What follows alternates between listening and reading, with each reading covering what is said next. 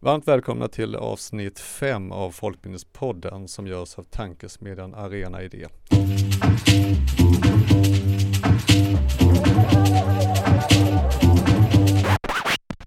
Folkbildningspodden kommer ut varannan onsdag och går att lyssna på där poddar finns.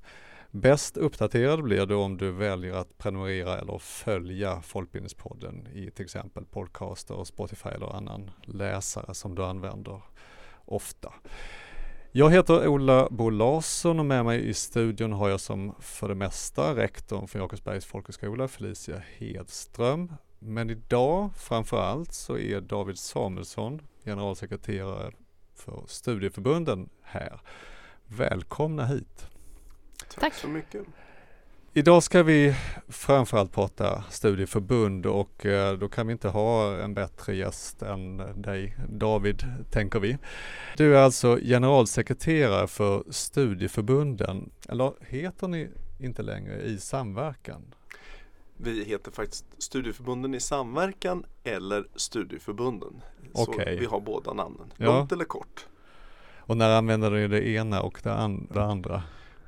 Ja, det är så här att vi företräder ju studieförbund och när vi skriver så skriver vi vårt med versalt S och de medlemmarna med, med gement S. Men när man pratar så blir det ibland svårt att höra om man pratar om studieförbunden som är den organisationen där jag finns eller studieförbunden som är de tio medlemsorganisationerna. Och då kan det vara så att vi säger i samverkan ibland för att det ska gå att begripa vad det är vi pratar om. Just det, tio studieförbund. Det är lite svårt för en del att komma ihåg alla. Har ni en sån här kom ihåg-ramsa som är lagan ni äta vi eller något sånt där? Ja men det, det, är alltid en utmaning att komma ja. ihåg alla tio. Ja. Men de har, eh, de har liksom olika kopplingar. Jag brukar gruppera dem. Tre stycken politiska, tre eh, med religiös koppling. Eh, och sen så är det nykterister och det är kultur och det är studiefrämjande och folkuniversitet. Ja, men det, det, låter som en bra början på att, på att komma ihåg det mm. bättre. Felicia, har du, skulle du naila tio studieförbund? Ja, jag stod och tänkte här. Du behöver inte göra det. Nej, i mitt huvud undrar. har jag eh, sju klara. Tre mm. som jag kanske måste jobba mm. lite på. Man märker ganska ofta om man pratar med folk sådär generellt att de lägger in andra organisationer som de tror är studieförbund. Ja, ja. Nej, men, men så, mm. så, är det ju. Och det där är ju, det är ju inte så lätt. Hur ska folk kunna hålla reda på det? Och det finns ju organisationer, SNS äh, heter ju Studieförbund Näringsliv och Samhälle, är ju inte en del av vår värld. Och Sen har idrottsrörelsen har ett eget. Och det, Ni har inte en skyddad titel? Nej, vi har inte det. Jag menar, studieförbund är ju mer liksom en genre eller man ska säga en kategori. Och där, eh, vi, vi har ju på det sättet inget namn som organisation utan vi betecknar ju en bransch. Så, som bransch är den ju väldigt imponerande rent kvantitativt. Det är ju, vad är det vi pratar om, en miljon personer i Sverige. När vi, när vi inte har Corona eh, eh, utan kan ha, eh, för vi har ju påverkats jättehårt av Corona, men, mm. för eftersom vi är mötesverksamhet då. Men, men då brukar vi säga en miljon deltagare om året och i, vi har verksamhet i alla Sveriges kommuner eh, sammantaget. Och, väldigt många cirkelledare, väldigt många medlemsorganisationer ja, som är, ja. andra organisationer som är knutna till studieförbund och så. Vi, vi, brukar ju säga lite sådär eh, att vi är ett nav i civilsamhället. Alltså nästan alla organisationer i Sverige samverkar med ett studieförbund för sina studier.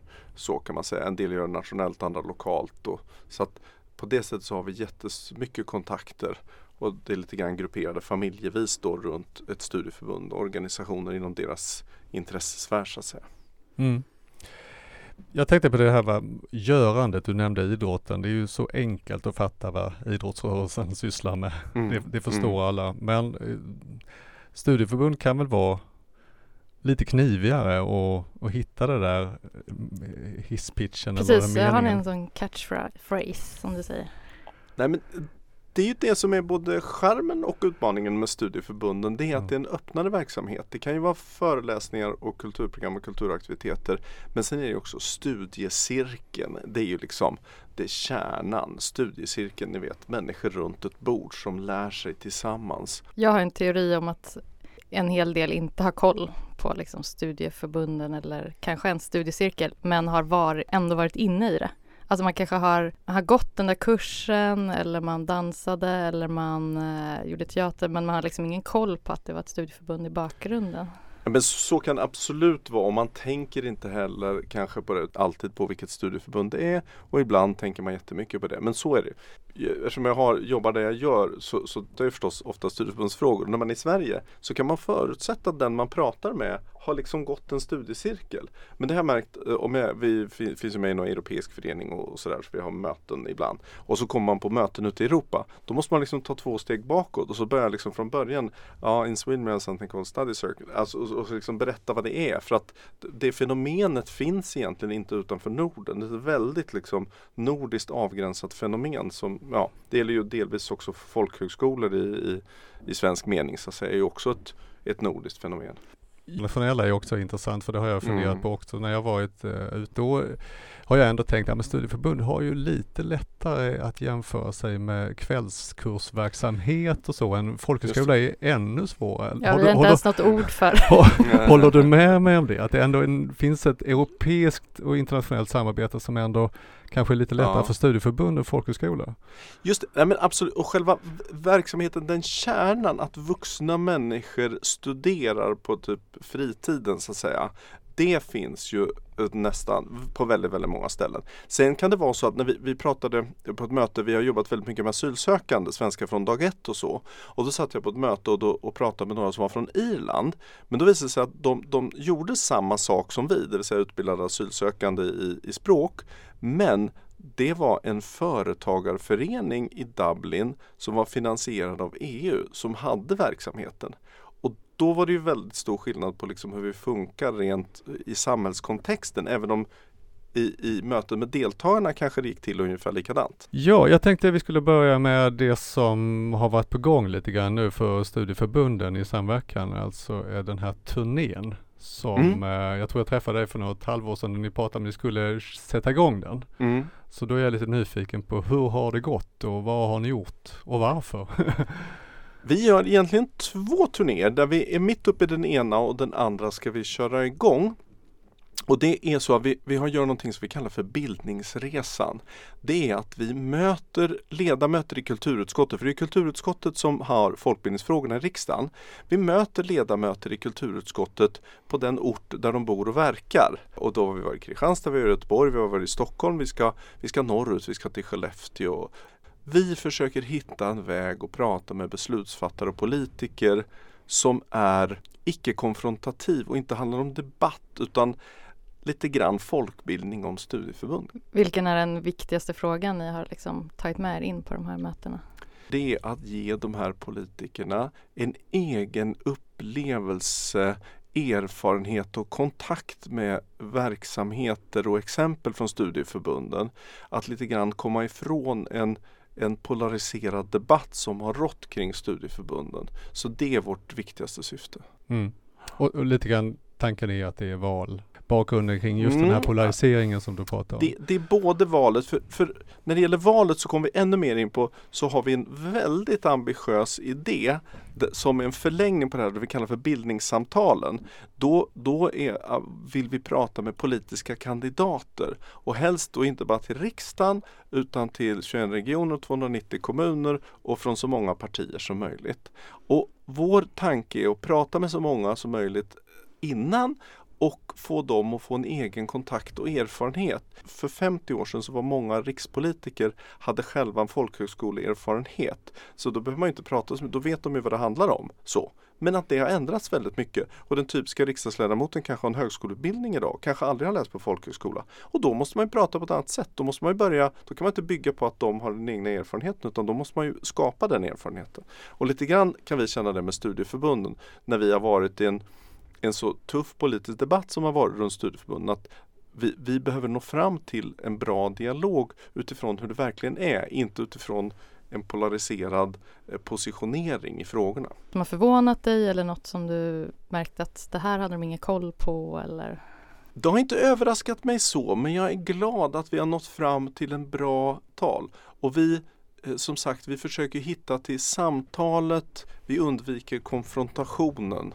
Det är liksom vår, vår strategiska Ja. inriktning på det här. Och det tycker jag blir väldigt bra. Det gynnar vår sak att ha ett, liksom prata om vad är det vi egentligen gör? Och att de får möta också ofta deltagare eller ledare i verksamheten som berättar om något exempel som har gjort skillnad för människor. Och att det, det är bättre än att stå och dra en rapport om någon statistik. Ja, och Okej, så ni tar dit cirkelledare och Ja, deltagare och ja. sånt? Ja. och det är exempel, och eftersom vi har tio studieförbund så vi kan ta med alla tio varje gång det blir bara rörigt utan det är par, två, två, tre stycken som är med och de visar exempel och så, så resonerar vi utifrån det och hur man kan tänka. Mm. Vad har politikerna för frågor då? Är det något där som du... Ja, men det är klart att de funderar en del. En av debatterna är på, på den lokala nivån, kommuner, regioner.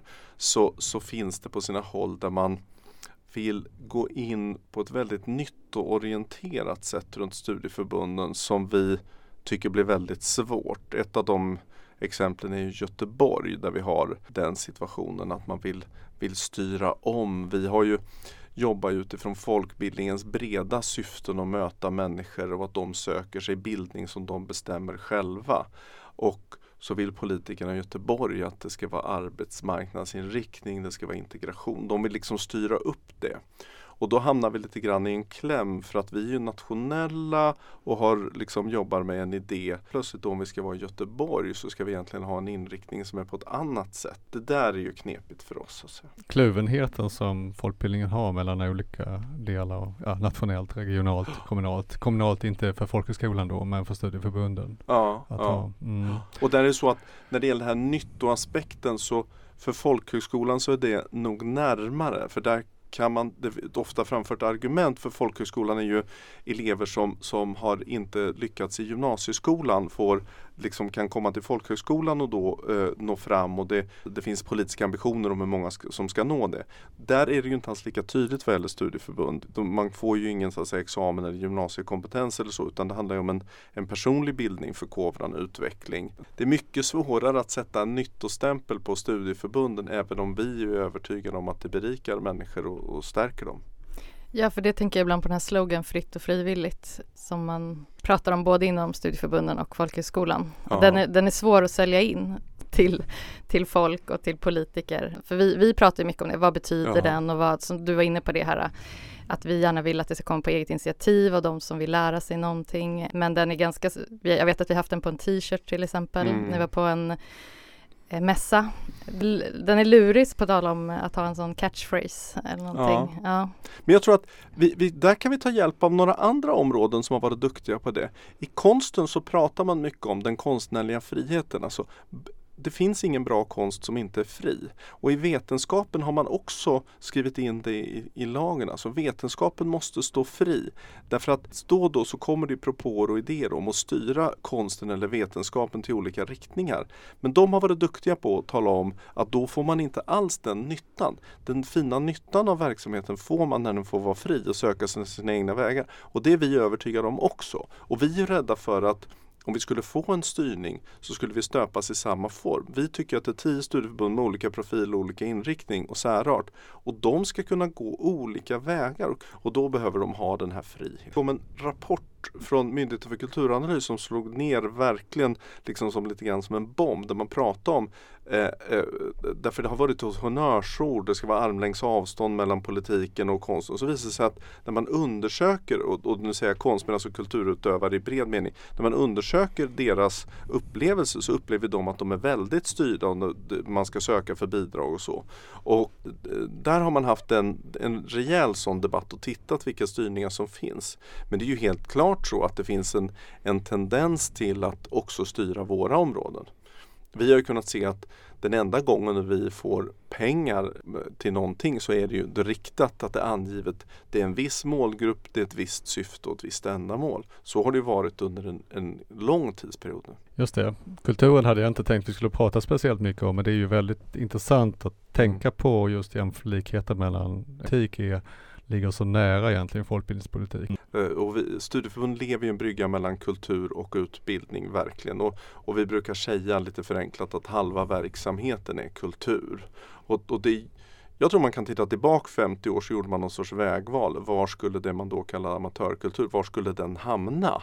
Så att säga. Och, då, och då blev det att, ja men kan inte studieförbunden vara de som organiserar upp det? Då tror jag att väldigt, väldigt stor del av all alltså ideell kultur eller idéburen kultur går igenom studieförbunden på ett eller annat sätt idag. Mm.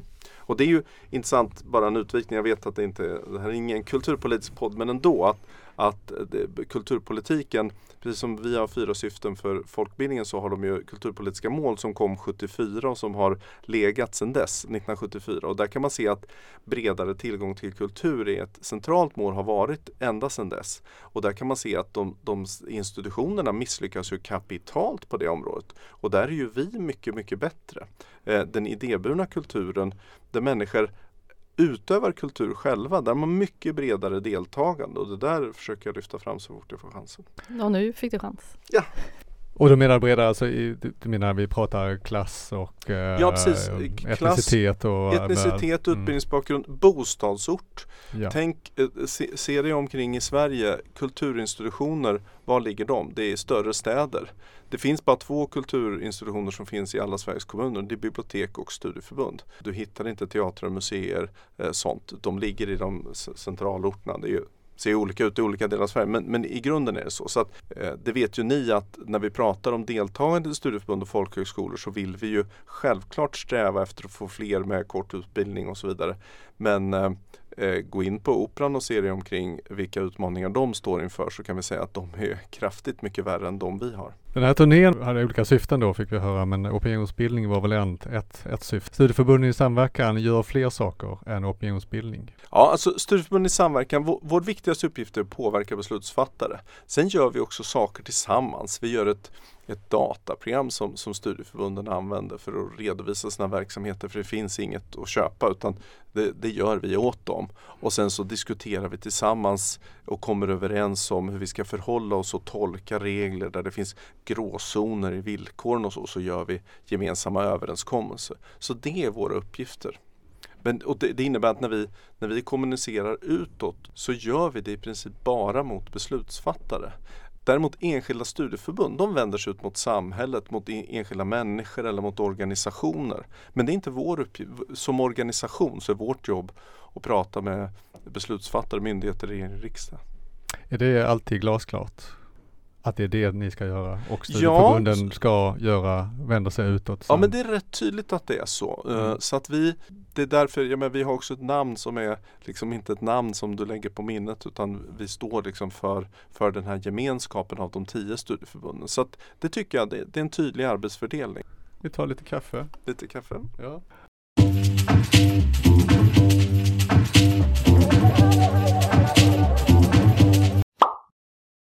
Ja, jag tänkte nu när vi har druckit lite kaffe och så att vi kanske kan sätta lite grann tänderna i det här med som har varit besvärligt. För du mm. pratade lite grann innan här att det är det som har, det har varit en, en svår period för studieförbunden. Mm. Kan du bara kort ge din bild av vad som har, vad, vad det svåra har bestått i så att säga? Det som hände var att det för ett par, tre år sedan här, vi spelar in det här i Stockholmsområdet och här i Stockholmsområdet så var det en, en större härva som nystades upp. Där det var bedrägerier mot studieförbunden och det visade sig eh, när det här utreddes att, att det hade haft stor omfattning. Och i efterdyning av det här så, så uppstod en diskussion om eh, hur mycket fel och fusk förekom i studieförbundens verksamheter. Och det där har vi tagit tag i och jobbat med oerhört intensivt sen, sen det här då 2019, 2020 och framåt. Och eh, vi har gått igenom och genomlyst verksamheterna verkligen på, på djupet.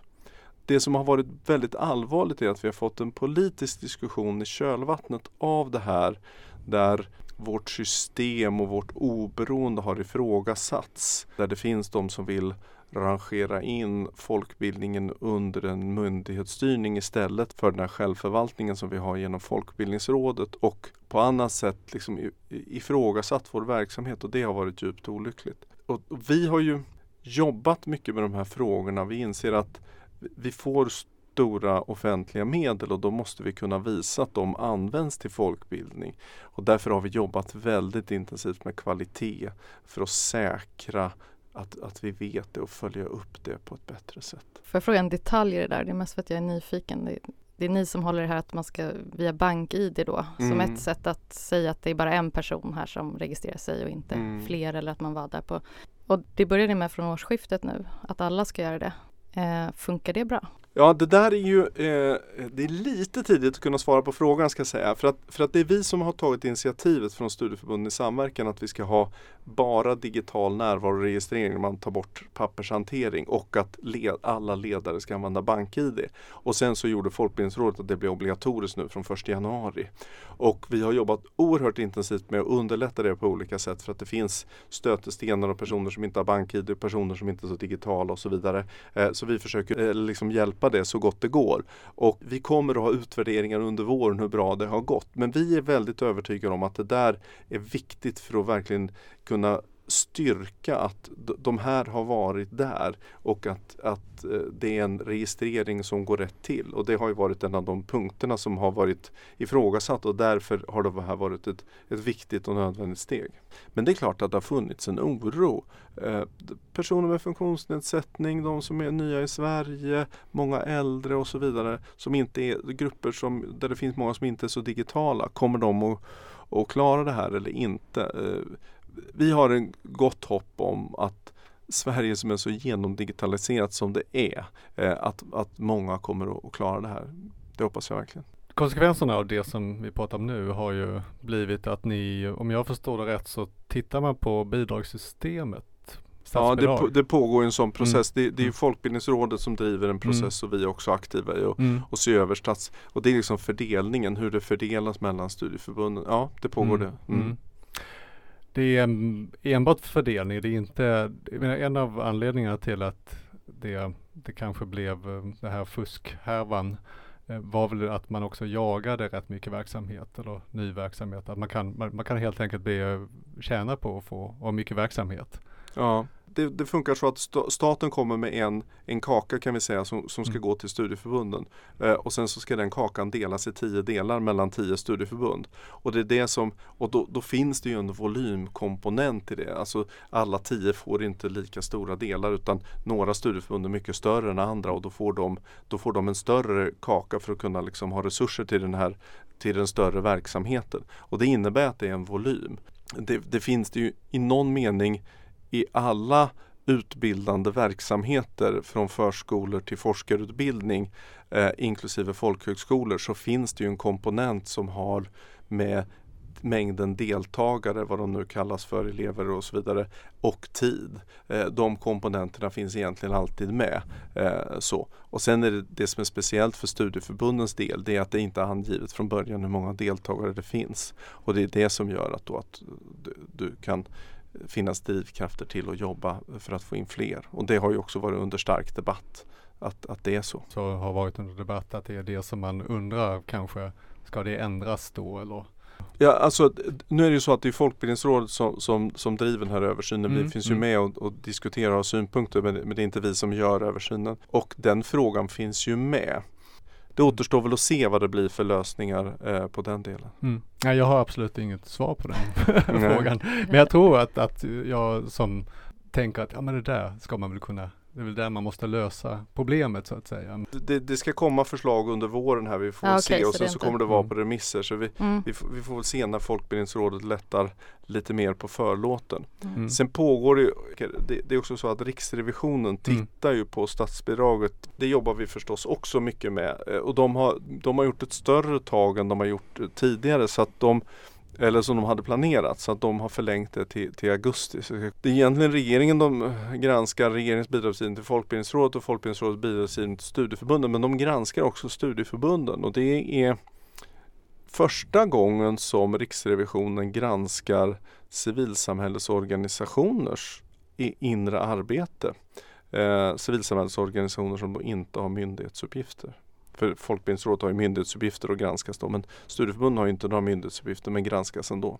Så det är ju, något, det är väldigt spännande. Men när det här briserade och när det blev mycket, vi, vi pratade lite tidigare här om att eh, det blev stor uppmärksamhet och det skrevs mycket och det skrevs debattartiklar och sånt. Märkte du som liksom representant för studieförbundet, fick du mycket frågor från folk som inte är så insatta? Alltså ställde de frågor till dig? Eller tror du att det här liksom är en grej som är stor inom folkbildningsvärlden och kanske några tyckare och några politiker? Eller är det liksom, når det fram till gemene man? Jag tror i ärlighetens namn att gemene man eh, inte har, känner till det här. Det var, det var ett antal eh, artiklar och inslag i, i vissa massmedier. Men medialt sett var det här en begränsad omfattning så jag tror att de allra flesta såg eller tog aldrig del av det här. Det som har gjort det allvarligt var att bland våra politiska beslutsfattare så tog det skruv. Och där kom det förslag och initiativ som var direkt kopplade till vad vi menar var en, en del, hel del direkta felaktigheter och överdrifter i den här debatten. Och det är det som har gjort den här eh, frågan så allvarlig för oss. Fler saker som har hänt på sistone vad jag har noterat. Studieförbundets samverkan som står bakom det eller är det studieförbunden själva som har beskrivit demokratibegreppet? Mm. Mm. Mm. Oj, svettigt. Ja, det är, det är studieförbunden i samverkan som har gjort, ja. vi har gjort en gemensam demokratiförklaring. Det är för att en del av den här politiska debatten som har kommit runt studieförbunden, vi kunde se det i riksdagens kulturutskott våren 2021, handlade om att det framfördes en misstro mot vårt demokratiska arbete i studieförbunden. Och det där tycker vi är väldigt allvarligt eftersom demokratifrågan är ju helt central från det att vi bildades innan Sverige var en demokrati så bildades ju studieförbunden för att verka för att Sverige skulle bli en demokrati. Och då kände vi att vi var tvungna att, att, att ta ett steg och visa och slå fast på ett väldigt tydligt sätt.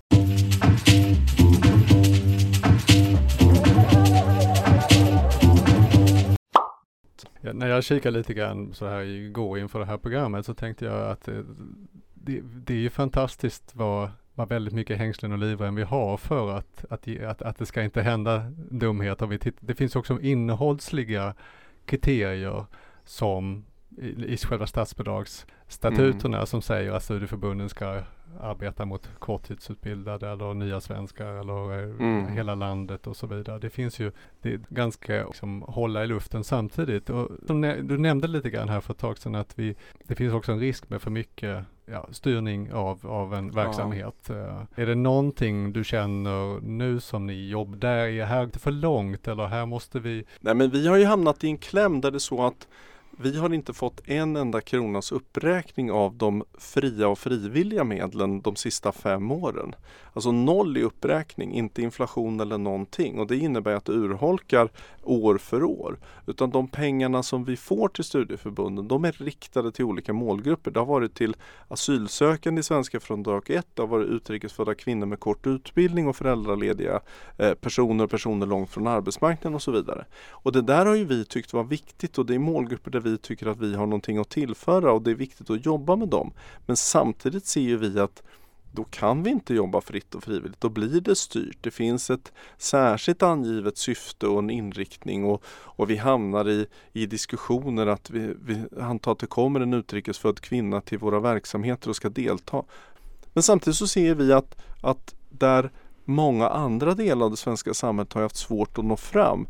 Just utrikesfödda kvinnor har ju haft lägre deltagande i utbildning, arbetsmarknadsinsatser, jobb och så vidare. Och då vet vi att vi har lyckats organisera verksamheter där vi når dem och kan engagera dem i verksamheter och få dem att ta ett steg närmare. I, i studieförbunden kommer det ju aldrig att gå en yrkesutbildning, att du kommer ut från ett studieförbund och sen så kan du gå till ett jobb.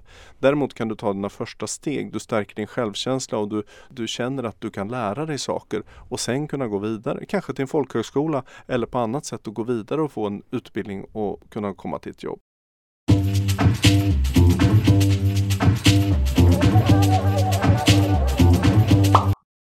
Så jag själv är väldigt intresserad av så här framtidsvisioner och jag läste på er hemsida Bildning förenar Sverige. Tio väldigt fina framtidsvisioner där. Felicia, du får ursäkta här nu. Ja, du är mer en eh, visionstyp. mm. Så ni skrev, när skrev ni det här? Vi skrev det 2020 och sen Ja. det, var, det, den, det var någon sorts pandemi som gjorde att det var svårt att vara visionär och prata framtid. Utan det var väldigt mycket här och nu. Hur ska vi hantera? Så att det, det där var också ett sätt där vi menar att kan ju inte bara rättfärdiggöra oss att, att, vi, att det inte sker fel och, och, och sådana saker i verksamheten utan vi måste visa vad betyder studieförbundens verksamhet för människor och för samhället. Och det var då vi lyfte fram tio områden där vi menar att vi gör skillnad. Och vi är då studieförbunden som bidrar eh, till samhällsutvecklingen på olika sätt. Och det var därför vi ville sätta fokus på, på det positiva bidrag som vi menar är jätteviktigt för människor. Och, och då lyfter vi fram som vi tycker viktiga samhällsområden. Och några är de som kopplar till,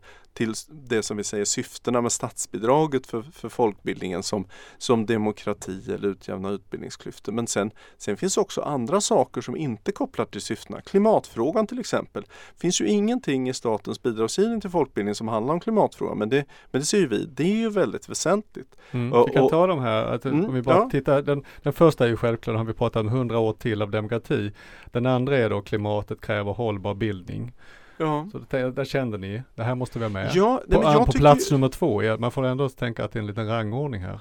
Ja, det, jag vet inte hur stark rangordningen är men Ja. absolut klimatfrågan är jätteviktig och jag tycker att det finns en diskussion som handlar om att Ja, politikerna måste fatta beslut som experterna föreslår och lyssna på vetenskapen och fatta besluten. Men jag tror att det är en helt alldeles för grund analys, helt felaktig analys. Vi lever i en demokrati. Politikerna kommer aldrig kunna fatta några andra beslut än de som folkflertalet vill ha. Så det gäller, ska vi kunna ställa om vårt samhälle i, i grunden för att klara klimatutmaningarna, då måste folket i bred mening vara med på det att vi behöver en, en enorm folkbildningsinsats eh, liknande de, de som är lite äldre som har varit med inför EU eller EMU eller kärnkraftsdebatter där liksom massor med människor aktiverar sig, möts, läser på, tänker, debatterar och inte alls lika utan förstås meningarna går isär och man har olika inriktning och olika lösningar. Men så måste det vara med klimatfrågan. Gör vi det här till en fråga för experter så kommer det vara så att delar av svenska folket kommer att ställa sig på tvären och inte gå med på det här. Det kommer inte gå att ställa om samhället om inte folk är med. Då måste vi ha breda insatser. Det saknas ju helt idag. Trean är folkbildning med nya svenskar. Ja, Den är ju, låter ju självklar. Men det är också intressant, Mm. vi hade ju ett program här för, nyss där vi gick igenom motionerna inför 2022 och vi har ju, du har nämnt lite olika landsdelar och lite kommunala, regionala mm. motgångar eh, som framförallt handlar om Sverigedemokraterna men inte Mm. bara. Men i deras, alla deras förslag handlar ju ganska mycket om att folkbildning inte ska syssla så mycket med nya svenskar. Ja, det, ja, det där är ju jättekonstigt. Om, om, om, vi har en integrationsdebatt som har, har varit väldigt stark. Men om, om vi ska prata om det på allvar. Vi, vi, vi har jobbat, i studieförbunden har vi jobbat väldigt mycket med asylsökande. Det vill säga Mm. första perioden. Eh, när, när personer kommer till Sverige. Det över 100 000 deltog i verksamheten och så. Och det är ju jättebra. Men sen de som stannar sen. Så är det så att det är ju inte bara att du får ett uppehållstillstånd så är allting eh, färdigt, klappat och klart. Utan det är ju en lång väg. Det är en jättesvår omställning. Särskilt för vuxna människor att komma till ett nytt samhälle, nya språk, eh, ja sådär. Och då, då tror ju vi att, att studieförbunden har jättemycket att tillföra. Vi, finns, vi gör någonting som inga företag eller inga myndigheter kan göra. Vi, vi kan stötta människor men vi finns också plats, på plats på orten. Vi har nätverk där de finns och vi tror att det är så du kommer in i ett samhälle. Och det kommer ingen, inget liksom utbildningsanordnare, en myndighet. Det är ju liksom helt de jobbar på ett helt annat sätt. Så vi, jag tycker det är ett svårt misstag att eh, kommunerna och så vidare inte har engagerat civilsamhället och studieförbunden i större utsträckning i så jag tycker vi kan göra mycket, mycket mer där. Men då måste vi också bjudas in och ges förutsättningar. Jag bara rabblar upp resten. Ja, Utan, för de är inte, det tror jag inte så mycket att kommentera, men eller ja det finns jättemycket att säga, men, men ändå. De är självförklarande. Folkbildning i hela Sverige är nummer fyran. Femman, positiv kraft i marginaliserade stadsdelar. Sexan, ökat deltagande i kulturen. Sjuan, digitalisering för alla. Åttan, bildning för folkhälsa. Nu räknar jag säkert fel, för nu kom nian som ska vara tian. Mötet bygger tillit. Det var ett antal. Det var ett antal, Antal absolut. Det är, väldigt tio, det är tio eh, stycken. tydliga, ja, tydliga mm. uppmaningar som man, visioner om vad, vad studieförbunden ska syssla med. Vilken var svårast under pandemin? Alltså det som ju var svårast under pandemin det är ju om vi tar den sista, den som handlar om att möten bygger tillit. Studieförbund är ju i grunden en mötesverksamhet där människor samlas runt ett bord och pratar och lär av varandra. Och vi Kan man inte ha det på nätet då? Du kan ha det delvis på nätet och vi har gjort en enorm digitaliseringsresa och blivit mycket bättre på det. Men det visar ju sig att vi når ju inte alls lika många människor och många människor tycker att, att kvaliteten på ett samtal på nätet blir inte samma som att sitta eh, och titta på varandra och vara i samma rum. Så att, så att vi har ju haft ett jättetapp där. Mm. Saknar du någonting Felicia? I listan? Ja. Så den sista mötet, den har vi också pratat jättemycket och valt att lyfta fram. Den kan ju liksom låta banal, tänker jag. Att det är lite sådär som att vi ibland säger hos oss växer människor och så. Särskilt efter pandemin känner jag är så himla himla viktig. Det är där det händer grejer. Mm. Jag kommer bara nu direkt från en sån stor möte eller ett café vi har där hela skolan samlas och vi har uppläsning från skrivklassen och som vi nu börjar kunna ha från att inte, det, det är någonting annat än när vi hade jättefina sådana digitalt. Alltså det, det går, man säger hej och sen säger man hej igen när man träffas i matsalen. Det är val i höst. Har du för förhoppningar när det gäller folkbildningen i valrörelsen? Det, jag har förhoppning att det finns att, att vi kan nå fram till fler politiska kandidater så att fler politiska kandidater oavsett parti, oavsett eh, kommun, region, riksdag, att de känner att de förstår studieförbund och, och vet vad vi håller på med. Så att den politiska debatten sen när de väljs in i sina parlament på olika nivåer att den förs på, på en bra grund. Det är en förhoppning jag har och jag har en förhoppning att att vi inte blir eh, tillhyggen för en förenklad och polariserad debatt. Eh, som det periodvis ju har varit om man har följt diskussioner runt studieförbunden. Eh, som har varit väldigt förenklad och den, den vill jag ju undvika. Och jag eh, kan ju tycka att det vore dags för att vi när vi går in i en ny mandatperiod att vi får en, en skjuts framåt för folkbildningen. För vi har ju haft eh, liksom en stillastående period i studieförbunden där vi egentligen inte har, har Eh, så goda möjligheter. Och många av de här, rikt- vi pratar om de här riktade satsningarna, utrikesfödda kvinnor, svenska från dag ett och så. Som, som de fattade besluten ligger i riksdagen så kommer de att ta slut efter att det här året. Eh, och det skulle ju vara väldigt avbräck om de försvann. Så det hoppas ju jag att den politiska debatten leder till att de på ett eller annat sätt finns kvar eller utvecklas framöver. Vi börjar närma oss slutet men jag vill igen, jag, jag tänker ändå, vi, vi har ju pratat tidigare här om, om, om Sverigedemokraterna till exempel som trots allt vill, har lagt en budget som ligger på 1,2 miljo- miljarder mindre än Mm. befintliga Mm. folkbildningsbudgeten. Kommer nu väl ingen som tror att det kommer att hända så pass eh, kraftiga nedskärningar i folkbildningen men om vi ser det värsta scenariot framför oss, är det, är det någonting ni har börjat tänka på inom studieförbundets samverkan eller vet om dels att man har en, en beredskap för en försämring för folkbildningen? Nej, vi vet ju om att de här förslagen finns eh, men man kan inte säga att vi har en beredskap för en mycket kraftig nedskärning. Det har vi inte. Mm. Däremot så, så har vi ju samtal och vi försöker övertyga de som driver den typen av förslag om att det är en, det är en dålig idé och, och att eh, det finns väldigt viktiga kvaliteter i den, det arbetet vi gör och att vi når människor som inte nås av andra verksamheter.